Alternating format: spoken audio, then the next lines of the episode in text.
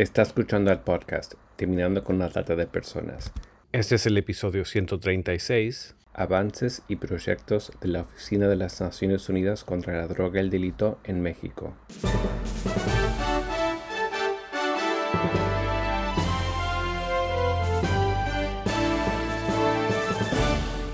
Bienvenido al podcast Terminando con la Trata de Personas.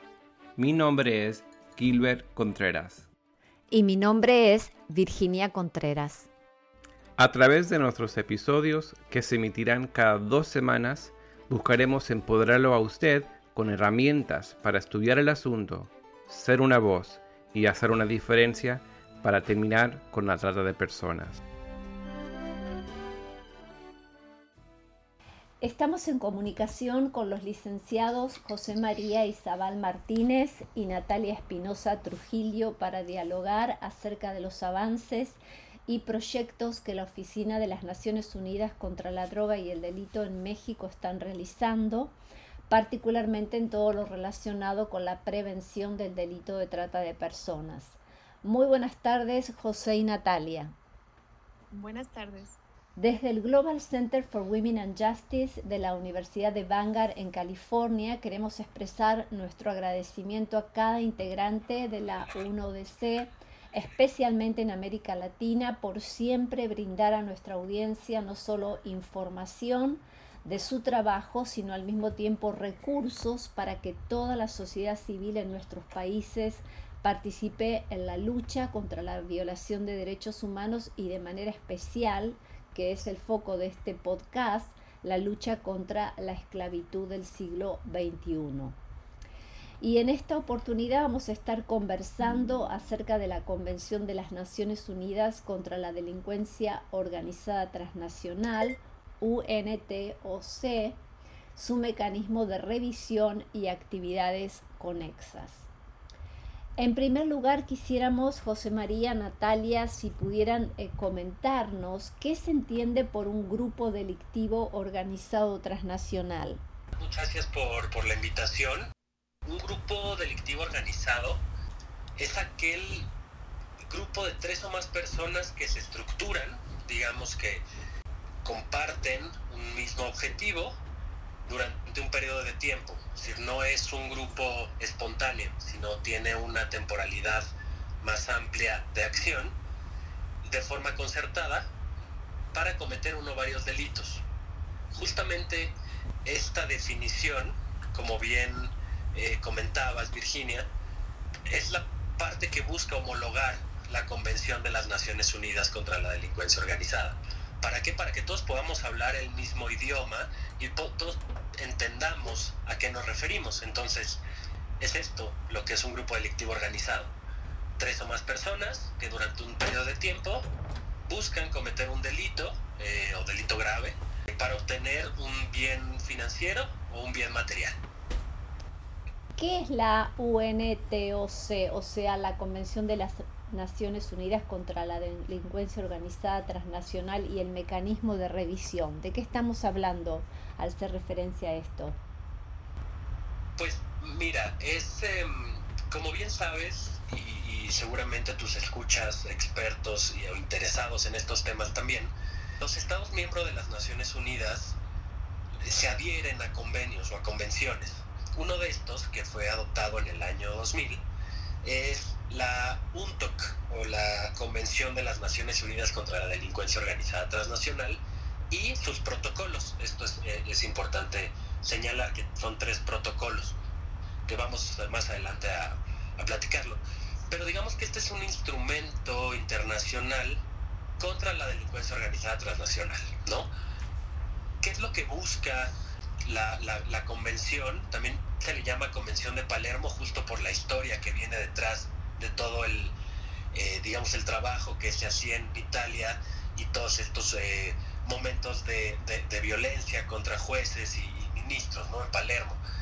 Eh, pero bueno, el, el, propósito de la convención es promover la cooperación entre los países y los estados adheridos para prevenir y combatir de mejor manera este tipo de delincuencia.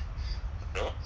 la, convención tiene la ventaja de que al, ser, digamos, tan flexible, da la puerta de entrada a diversos crímenes en sus disposiciones, ¿no? Es decir, todo aquel que entre dentro de eh, la homologación, digamos, o los conceptos de crimen delictivo o grupo delictivo organizado, pues puede entrar. Entonces también eh, vemos que en el siglo XXI y las nuevas tendencias criminales como los ciberdelitos, eh, los crímenes ambientales, la falsificación de productos médicos, etcétera, al entrar dentro de este mismo engranaje criminal transnacional, pues puede, ¿no? Digamos como un paraguas bajo de, este, de esta convención. Eh, sin embargo, bueno, la convención tiene tres protocolos complementarios que son muy claros, ¿no? muy, específicos por la magnitud y por la, eh, digamos, la coyuntura y la envergadura de los temas que es la trata de personas, el tráfico de migrantes y el tráfico de armas. ¿Cuál es la iniciativa piloto y qué alianzas se tiene actualmente? Claro que sí.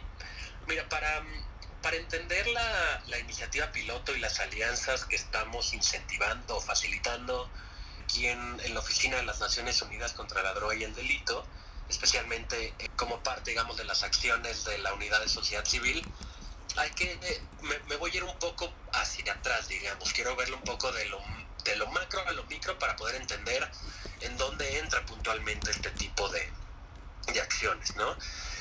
El, el, mecanismo de revisión de la UNTOC ya se firma, eh, eh, es un, un, estado adherido, pero en, en, en los artículos de esta misma convención viene que hay un mecanismo para que haya una revisión entre pares, que la, la, conferencia de, las partes, eh, digamos, coordina eh, y los grupos de trabajo al respecto tienen una injerencia en el cual el proceso intergubernamental eh, busca ¿no? promover la aplicación de, de la convención, facilitar la cooperación y proporcionar oportunidades para compartir buenas prácticas. Es decir, este es un procedimiento, un mecanismo de revisión que busca evaluar, por así decirlo, revisar la adherencia oportuna a esta convención, las buenas prácticas que se han hecho, los retos, las oportunidades.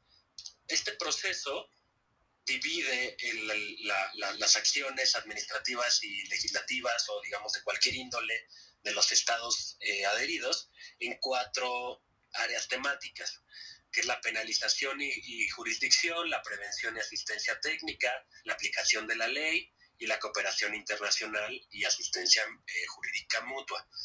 Entonces, digamos, se divide para revisarlo, para hacer este mecanismo de examen y en este proceso participan tres, eh, digamos, tres áreas especiales, que es los estados partes, ¿no? Los estados que están adheridos a, la convención, las Naciones Unidas contra la Droga y el Delito, la oficina este, en este ámbito, y se abre la oportunidad de actores interesados no gubernamentales a participar. Para esto existen cuatro herramientas específicas. La primera, o sea, digamos, se va a evaluar, ¿no? Se va a hacer este mecanismo de revisión, entonces se abre la oportunidad para que aquellos actores interesados pues puedan participar, ¿no? ¿Cómo se abren? Bueno, con eh, la presencia de estos grupos en la conferencia de las partes de la convención, en la COP, ¿no? Eh, cada convención de las Naciones Unidas tiene una COP, entonces existe la COP de cambio climático, existe la COP de corrupción y existe la COP justamente de la UNTOC. Entonces, con eso se puede participar en eventos paralelos, en la sesión plenaria, ¿no? Por parte de estos eh, actores no gubernamentales. La segunda son los diálogos constructivos. Los diálogos constructivos que están enfocados, por ejemplo, al protocolo de tráfico de armas, al protocolo de trata de personas, de tráfico de migrantes y de asistencia técnica. Estos son foros abiertos, ¿no? Puntos de encuentro para presentar y debatir observaciones a los estados parte de la convención de una forma un poco más horizontal. Estas sesiones pues buscan informar, ¿no? a, todos aquellos participantes sobre el desarrollo y los resultados del proceso de examen, recoger aportaciones, sugerencias, contribuciones, etc. Otra herramienta son el cuestionario de autoevaluación. Cuando se hace el mecanismo de revisión, el, proceso se divide en dos, un proceso preparatorio de uno o dos años y un proceso de fases de revisión que puede llevar de 3 a 12 años. El proceso preparatorio tiene un cuestionario de autoevaluación en el cual el Estado adherido, el Estado miembro adherido a la UNTOC, pues hace, ¿no? Eh, eh, digamos, un diagnóstico de dónde está, qué ha hecho, qué no ha hecho, qué ha pasado, qué no ha pasado, etc. Y aquí, como parte de las reglas del mecanismo de revisión, se alienta a que el Estado prepare sus respuestas con consultas amplias a nivel nacional a las partes interesadas pertinentes. Puede ser las otras, este, digamos, cabezas del sector gubernamental, organizaciones de la sociedad civil, academia, iniciativa privada, etcétera, todos los actores involucrados. Y una cuarta herramienta que justo responde a tu pregunta, que es la iniciativa piloto. La iniciativa piloto es una propuesta justamente de la Unidad de Sociedad Civil de eh, la Oficina de las Naciones Unidas contra la Droga y el Delito, en el marco de un proyecto que se ha, bueno, que titulado Participación de las partes interesadas en la UNTO, el mecanismo de revisión y actividades conexas. Esta iniciativa piloto es una invitación a los Estados miembros, a los Estados parte más bien de, de la convención, para que de manera voluntaria busquen probar, busquen eh, determinar las mejores formas o modalidades para la revisión de la convención como se haría en la práctica. Es decir, la iniciativa piloto es un poco cómo vamos a organizarnos para hacer el mecanismo de revisión. Por eso justamente el, nombre piloto, es decir, es una primera fase de acercamiento entre los actores no gubernamentales. Este, esta iniciativa piloto facilita reuniones entre partes interesadas justo para diseñar iniciativas o para diseñar rutas críticas de cómo se va a hacer la implementación y la revisión de la convención, ¿no? Busca también intercambiar opiniones, etcétera, ¿no? Una, una, una pregunta o varias preguntas que busca contestar esta iniciativa piloto es cómo se puede garantizar un mecanismo de examen eficaz entre estas áreas participantes, ¿no? Gobierno, sociedad civil, sector privado, academia, etcétera cuáles son los mejores puntos o los mejores eh, puertas de entrada donde la sociedad civil y el sector privado pueden apoyar en este proceso de examen, qué se espera de parte de los gobiernos respecto a la sociedad civil y el sector privado, y cuáles son los principales canales de comunicación que va a haber para permitir el flujo durante el proceso de revisión. Pueden tener estas eh, iniciativas piloto tres impactos. ¿no? Puede ser un impacto mínimo, que es eh, generar un espacio de colaboración en el cual haya, reuniones, eh, acuerdos de determinación de prioridades en materia de, la convención, ¿no? del crimen organizado transnacional. Eh, puede haber equipos de trabajo informales y puede haber elaboración de, de recomendaciones. Después puede haber un impacto medio, en el cual ya los miembros de los equipos de trabajo están con expertos gubernamentales en cuestiones temáticas específicas trabajando para tener las mejores eh, iniciativas o tener las mejores rutas críticas de, colaboración.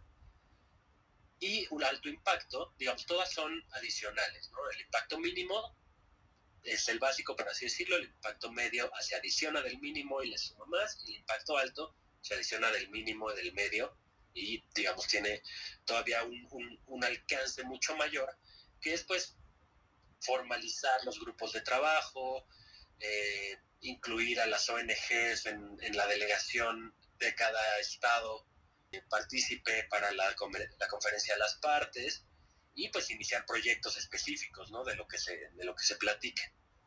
Ahora, una vez que eh, se tiene esta, esta iniciativa piloto, por ejemplo, algo que estamos haciendo en México que estamos incentivando a partir de, del inicio del proceso que tuvimos en 2022, fue que buscamos incentivar o, facilitar y apoyar el desarrollo de grupos, alianzas y redes de expertos no gubernamentales en materia de la convención y por supuesto en materia del proceso de revisión. ¿Para qué? Para coordinar el debate y la participación de estos grupos no gubernamentales que muchas veces pueden estar, digamos, cada uno en su misma trinchera o en su respectiva trinchera y no hay como una mesa comunal en la cual se pueda debatir y compartir información.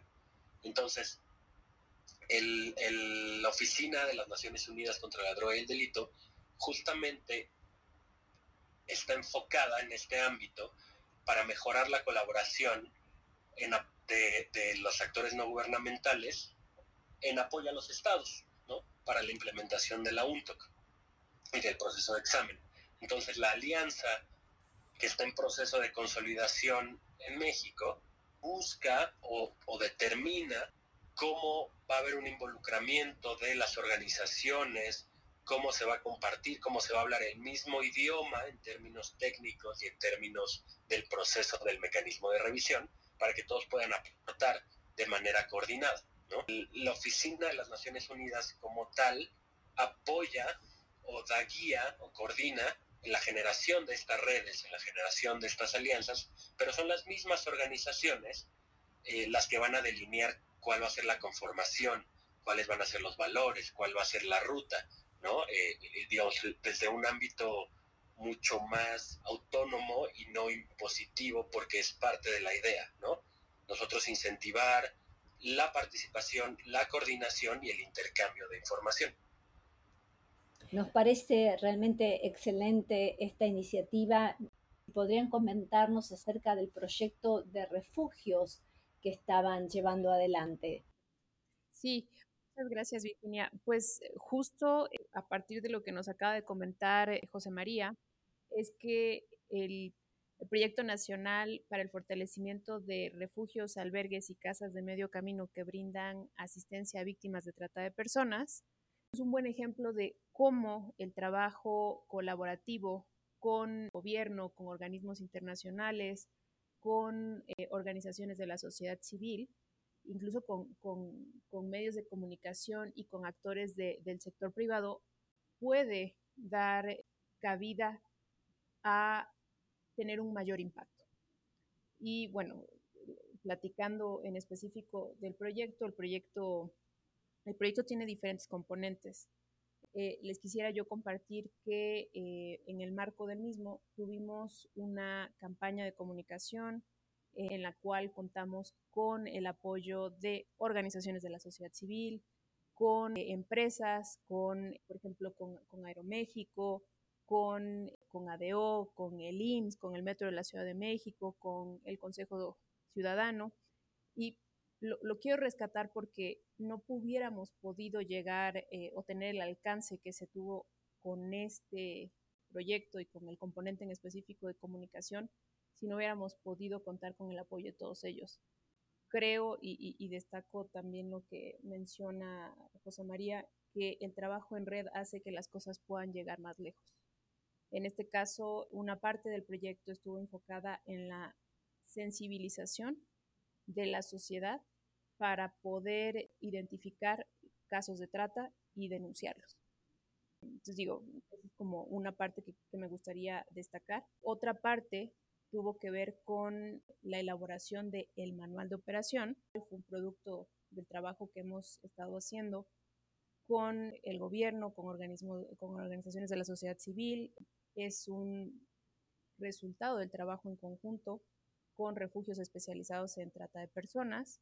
Es un trabajo único que, no se había logrado hacer previo a la implementación del proyecto Nunca se habían sentado en, la mesa eh, refugios especializados en trata de personas de sociedad civil, de gobierno, junto con las autoridades para, pues, justo intercambiar ideas acerca de, cómo era la atención que se estaba brindando en los espacios. El manual también es un elemento dentro del proyecto Otro componente también fue la realización de un programa integral de capacitación para igual poder ampliar el alcance de los conocimientos que se tenían, tanto de autoridades como de sociedad civil, como de medios de comunicación, sector privado, en materia de identificación y atención de víctimas de trata de personas. Eso también fue una parte del proyecto. También se desarrolló un mecanismo de gestión de casos para apoyar a los refugios especializados en la sistematización y atención a víctimas del delito de trata. Y finalmente también hubo un componente que tiene que ver con infraestructura a partir del cual igual junto con el gobierno identificamos necesidades que tenían estos espacios para poder fortalecer la atención que ellos brindan a las víctimas del delito de trata. Eso es como a grandes rasgos lo que fue el proyecto nacional. ¿Cuándo comenzó todo esto, Natalia? El proyecto inicia en 2017 y termina en diciembre del 2022. El proyecto parte de, obviamente, identificar cuáles son las necesidades para poder llegar al manual de operación. Lo primero que realizamos fue un diagnóstico y este diagnóstico se hizo a nivel nacional para identificar primero cuáles eran los espacios que se tenían y que se tienen todavía para brindar atención especializada a, víctimas del delito de trata. A partir de ahí identificamos que existen 13 eh, refugios especializados en el país. Estos se encuentran en cinco estados de la República. Algunos de ellos son de sociedad civil, otros son de gobierno. En, específico, tenemos eh, cinco refugios de gobierno, o sea, que están eh, dirigidos y administrados por gobiernos, y ocho que están administrados por organizaciones de la sociedad civil. Partimos de este diagnóstico. Eh, en este diagnóstico platicamos con, con las diferentes personas que se encuentran laborando todos los días en estos espacios identificamos cuáles eran sus necesidades, cuáles son áreas de oportunidad que ellos tienen, buenas prácticas, también lecciones que ellos han aprendido a lo largo de todos sus años de experiencia en el trabajo diario con las personas víctimas del delito de trata. Y a partir de ahí hicimos este documento, lo compartimos los resultados con ellos, compartimos también los resultados con las instituciones que están directamente vinculadas en atender el delito de trata de personas, que se encuentran en el marco de la Comisión Intersecretarial contra la Trata de Personas, que pertenece, o, bueno, que tiene la, la dirección la Secretaría de Gobernación. Y lo primero que hicimos fue, pues, presentarles cuál era la situación de todos ellos. Y se sentaron por primera vez en, en una mesa de trabajo los espacios que atienden a estas víctimas eh, del delito de trata con las instituciones. Derivado de estas eh, mesas de trabajo, se llegó a la conceptualización de cómo íbamos a estar construyendo o cómo íbamos a identificar cuáles eran los servicios mínimos que las víctimas del delito de trata de personas tendrían que recibir en estos espacios y que los espacios tendrían que proporcionar. A partir de ahí se desarrolló el manual de operación. Derivado del manual de operación también se hizo, se hizo un programa de capacitación específico para los espacios especializados en trata de personas y esto se complementó de la mano de la campaña de comunicación eh, en el marco de la campaña Corazón Azul para que también se pudieran socializar o identificar en la sociedad las diferentes modalidades del delito de trata de personas.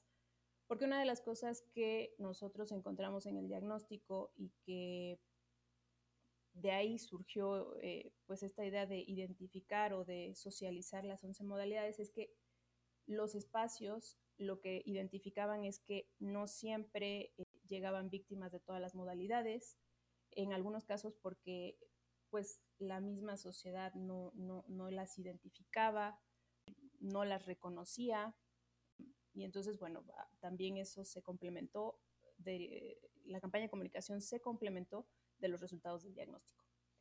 Se hizo esta campaña de comunicación, también se desarrolló derivado del, del diagnóstico, se identificó que había una necesidad de homologar la forma en la que se está eh, integrando la información al interior de los espacios y de ahí se construyó este mecanismo de gestión de casos.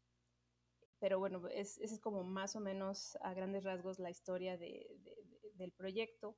También compartirles que además de trabajar con los refugios especializados, en el camino también fuimos encontrando grandes aliados, como por ejemplo eh, la Red Nacional de Refugios, platicando con ellos también encontramos que no solamente los refugios especializados llegan a atender a víctimas del delito de trata, en algunas ocasiones ocurre que pueden llegar a casas de la mujer indígena, a, la mejor instituciones de salud, a estos refugios que están especializados en violencia de género y ya estando dentro de los espacios es que se van dando cuenta de que además de ser víctima de cierto tipo de violencia, también son víctimas de otro tipo de violencias. Y entonces el proyecto hizo más amplio su alcance para poder contribuir también con estos espacios en, el tema de la identificación del delito de trata. Realmente nos parece que es un gran ejemplo de trabajo colaborativo el que están haciendo y muchísimas gracias por explicar toda la génesis y el proceso que llevó poder arribar a esto. En este cierre quisiéramos que si pudieras hablarnos acerca del manual de operaciones y la importancia que tiene precisamente por el enfoque centrado en la víctima y, e, e informado sobre trauma, que es algo que siempre hacemos énfasis en este podcast les platico un poquito acerca de, ahora sí ya en concreto del manual.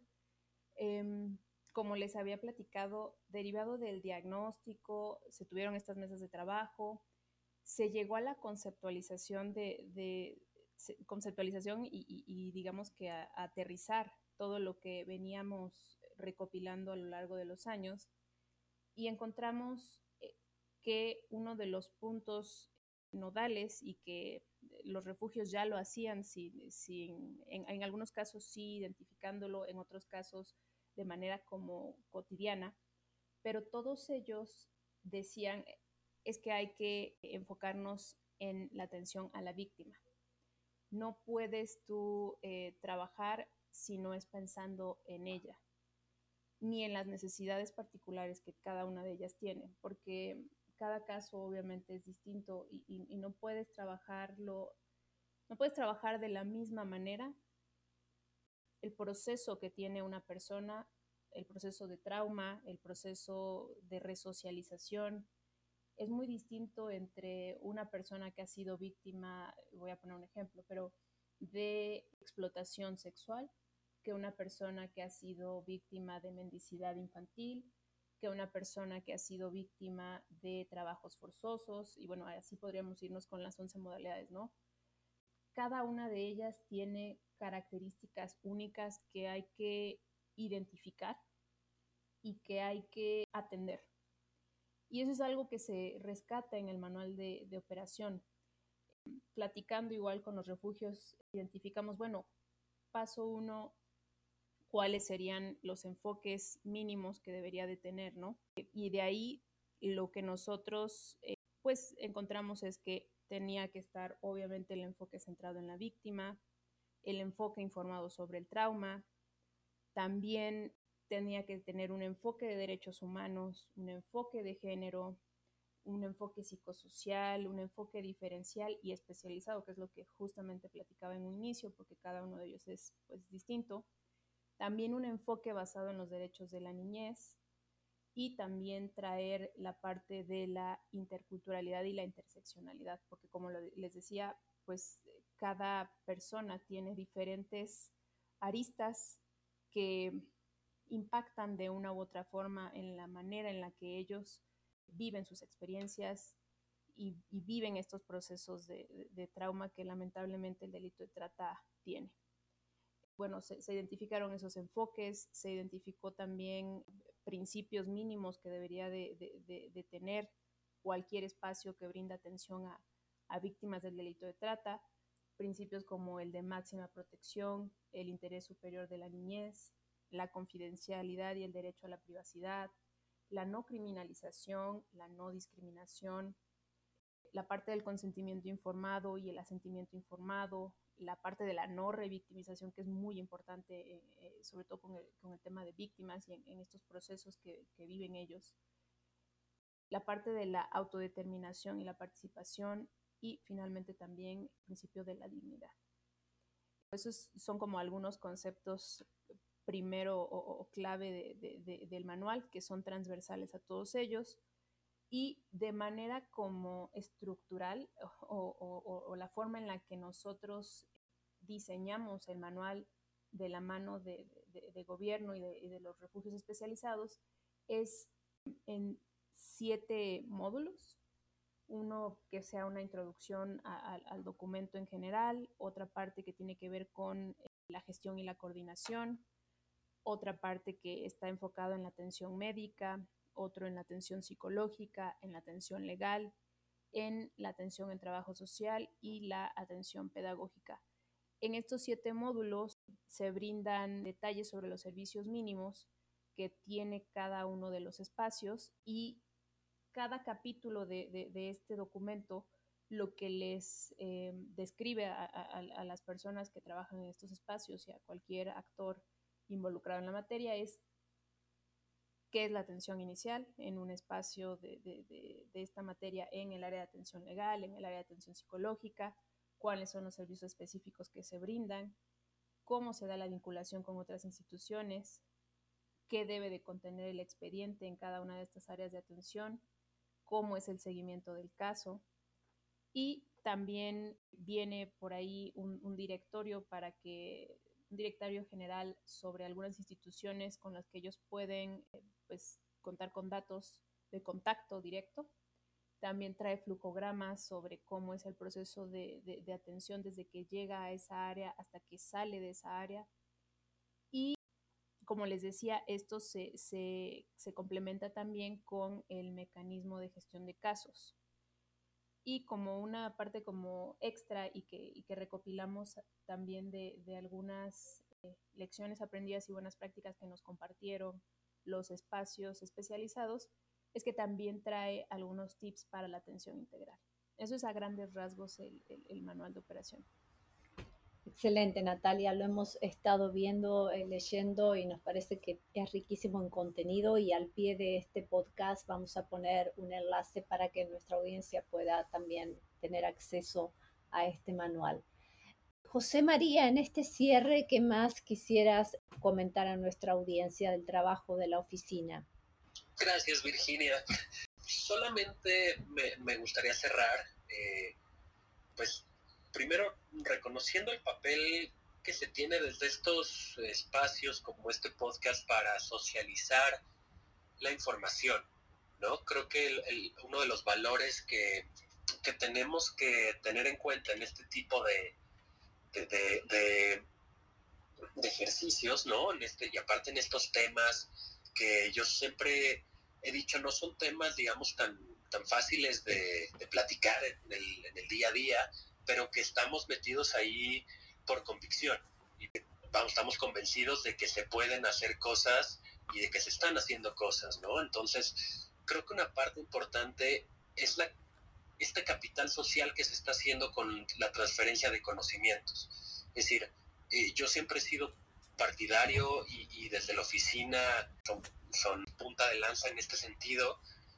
Mientras más platos haya en la mesa, mientras más lugares, eh, más sillas y más espacios haya en el debate, mejores soluciones vamos a, obtener, mejores, eh, digamos, debates vamos a tener y mejores aprendizajes entre todos, ¿no? Justamente este tipo de crímenes transnacionales afectan a más de un país, a más de una región, ¿no? Estamos interconectados en estos temas y probablemente saber qué está pasando en otro país y cómo han solucionado nos puede dar ideas de cómo comenzar a trabajar en nuestra región o viceversa. Entonces, intercambiemos eh, conocimientos, intercambiemos datos y escuchemos qué, buenas prácticas y qué retos hemos encontrado. Justamente eso es un poco parte de lo que, de lo que buscamos, traer a la mesa más ideas y traer a la mesa más voces que desde su expertise en campo, desde su expertise en la investigación, eh, pueden aportar de, manera considerable al debate. Entonces, eh, con eso cerraría, Virginia. Muchas gracias. Natalia, queremos escucharte en este cierre también. No, pues muchísimas gracias. Primero, me gustaría agradecerles a ustedes por el espacio. Segundo, recalcar la importancia del trabajo en conjunto para poder lograr ayudar a más víctimas. La verdad es que eh, en, nuestro camino durante este proyecto nos hemos encontrado con muchas historias y lo que destaco de cada una de esas historias es que no habríamos podido ayudar a estas personas si no hubiera sido gracias al apoyo de otras más. De manera individual es muy difícil que podamos lograr un cambio en este tema como, como lo es el tema de trata de personas, pero si trabajamos de la mano con otras personas, con otros actores, pues es más fácil que podamos llegar eh, más lejos. Y como dice José María, conocer experiencias, obviamente, de, de, otros países también ayuda a que puedas volver la mirada hacia tu propio país y ver cómo aquello que se está realizando en otros países podría servir para ayudar a tu país. Entonces, creo que, que hay muchas cosas que podríamos rescatar del trabajo que ustedes realizan, del trabajo que, que se realiza en otros países y que, pues, ojalá y, que este espacio, pues, siga trayendo más voces para que siga llegando a más eh, lugares, a más personas, porque, y, creo que ustedes lo han mencionado en otros eh, podcasts, o sea, lo peor que puede haber es la indiferencia. No, no podemos ser indiferentes ante la situación que le está ocurriendo a todas las personas que son víctimas de trata en estos momentos. Así es, nosotros tenemos un eslogan que dice, nadie puede hacerlo todo, pero todos podemos hacer algo para terminar con la trata de personas y especialmente si trabajamos en red, coordinadamente, colaborativamente y nos animamos aún eh, como ciudadanos a ver más allá de lo superficial y hacer las preguntas que necesitamos hacer, realmente es una manera también de contribuir en la vida diaria desde ser consumidores responsables, analizar las cadenas de suministro, ver si están manchadas con trabajo infantil o explotación laboral en los productos que compramos, a realmente ver otras cosas en nuestros vecindarios que son luces rojas para poder reportar a las líneas nacionales. Y si no conoces la línea nacional contra la trata de personas en tu país, es una buena oportunidad esta para conocerla e investigarlo. Muchísimas gracias a José María, a Natalia y esperamos volver a contar con sus voces una vez más. Muchas gracias. muchas gracias. Muchas gracias a ustedes y las puertas abiertas en, la oficina. Siempre, muchas gracias. Únase a nosotros en la lucha contra la trata de personas y le daremos herramientas que necesita para marcar la diferencia en su comunidad. Visite nuestra página web terminando con la trata.org. Terminando con la trata.org.